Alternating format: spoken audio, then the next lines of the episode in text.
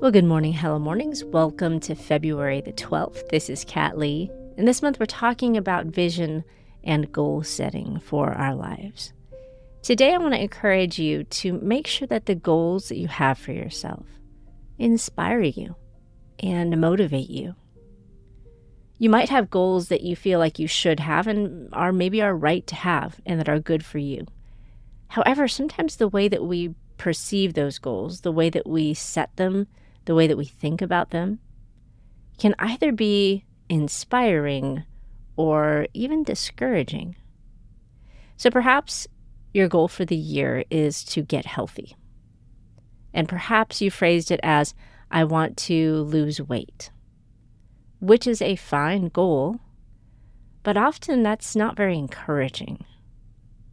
What if instead you phrased your goal as I want to have the energy to play with my grandchildren. I want to have the energy and ability to join a basketball league at my YMCA. I want to be able to run a 5K. I want to feel energetic and healthy. Those are just a few different ways to look at what is essentially the same goal. And those can inspire us in different ways. We can be discouraged sometimes by the negative view that we need to lose weight.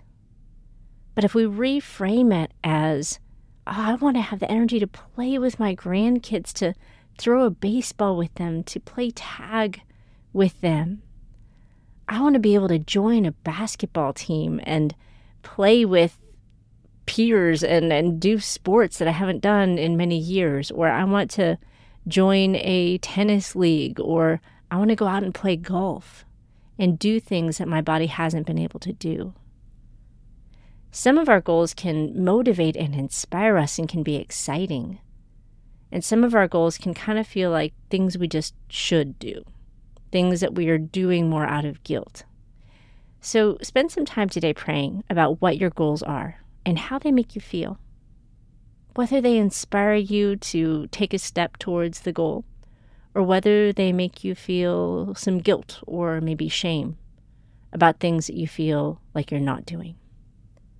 And try to reframe them.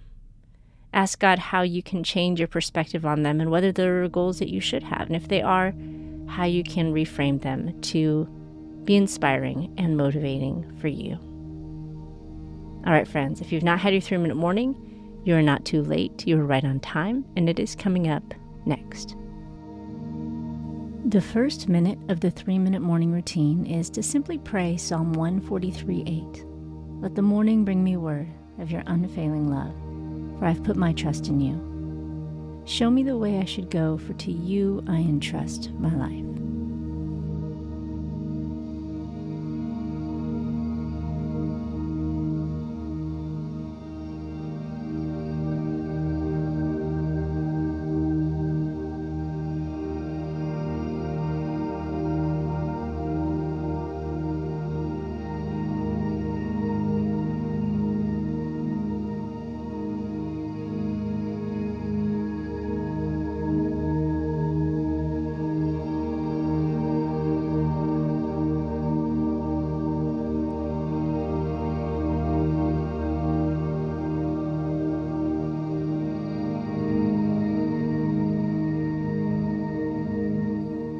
Minute two of the three minute morning is just to look at the calendar today.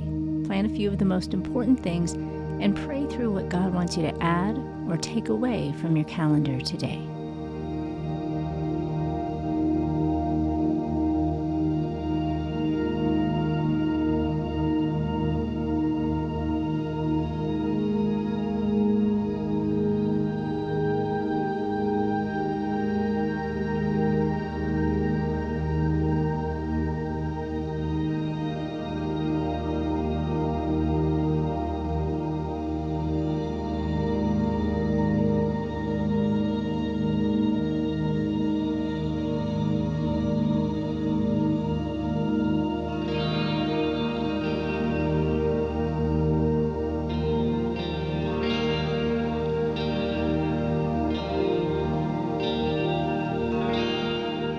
And the third and final minute of the three minute morning routine is simply to take 10 deep, slow breaths.